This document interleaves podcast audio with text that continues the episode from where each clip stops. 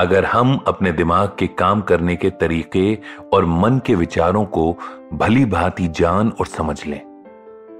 जब हम बात करते हैं भावनाओं की तो इन पर हमारा बस नहीं चलता।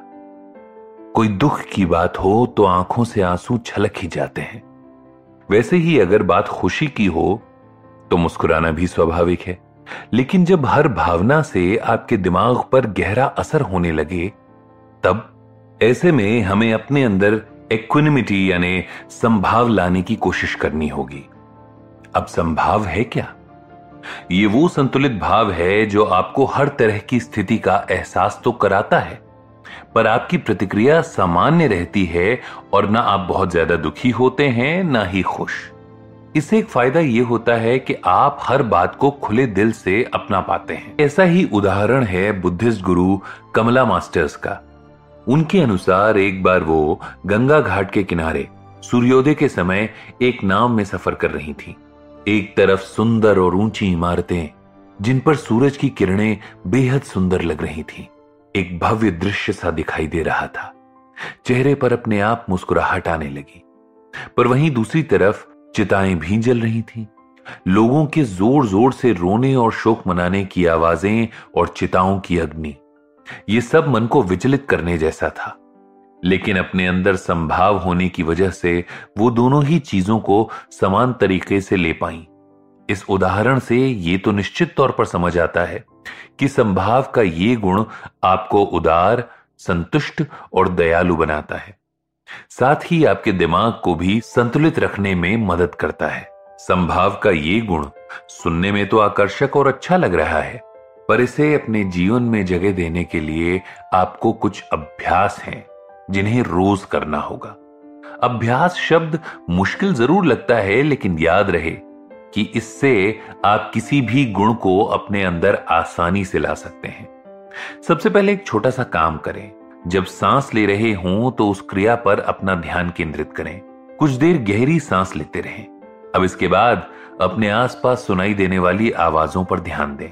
इन पर ध्यान ऐसे देना है कि आपको सुनाई तो दे, लेकिन आप इनको सुनने की और समझने की कोशिश बिल्कुल ना करें। जो जितना सुनाई दे, सिर्फ़ उसको वैसे ही स्वीकार कर लें। अब अपने मन में आने वाली भावनाओं को सोचें।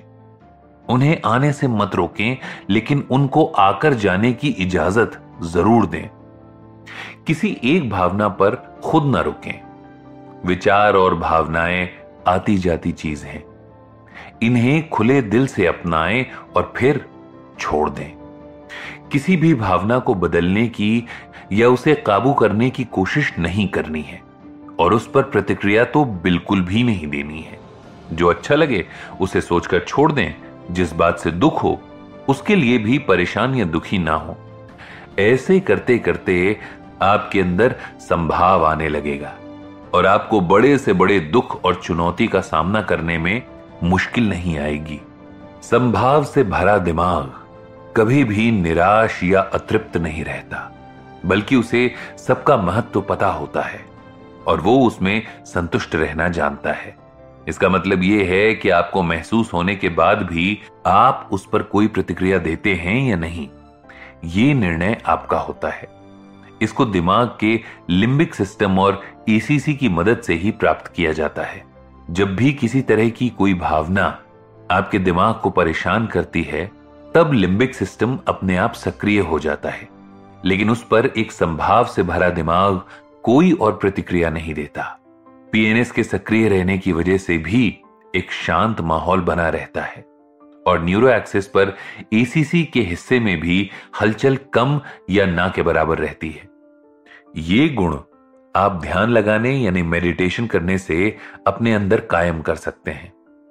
बौद्ध भिक्षु दलाई लामा के अनुसार, संभाव से आप हर परिस्थिति का सामना धैर्य और बुद्धि से कर सकते हैं।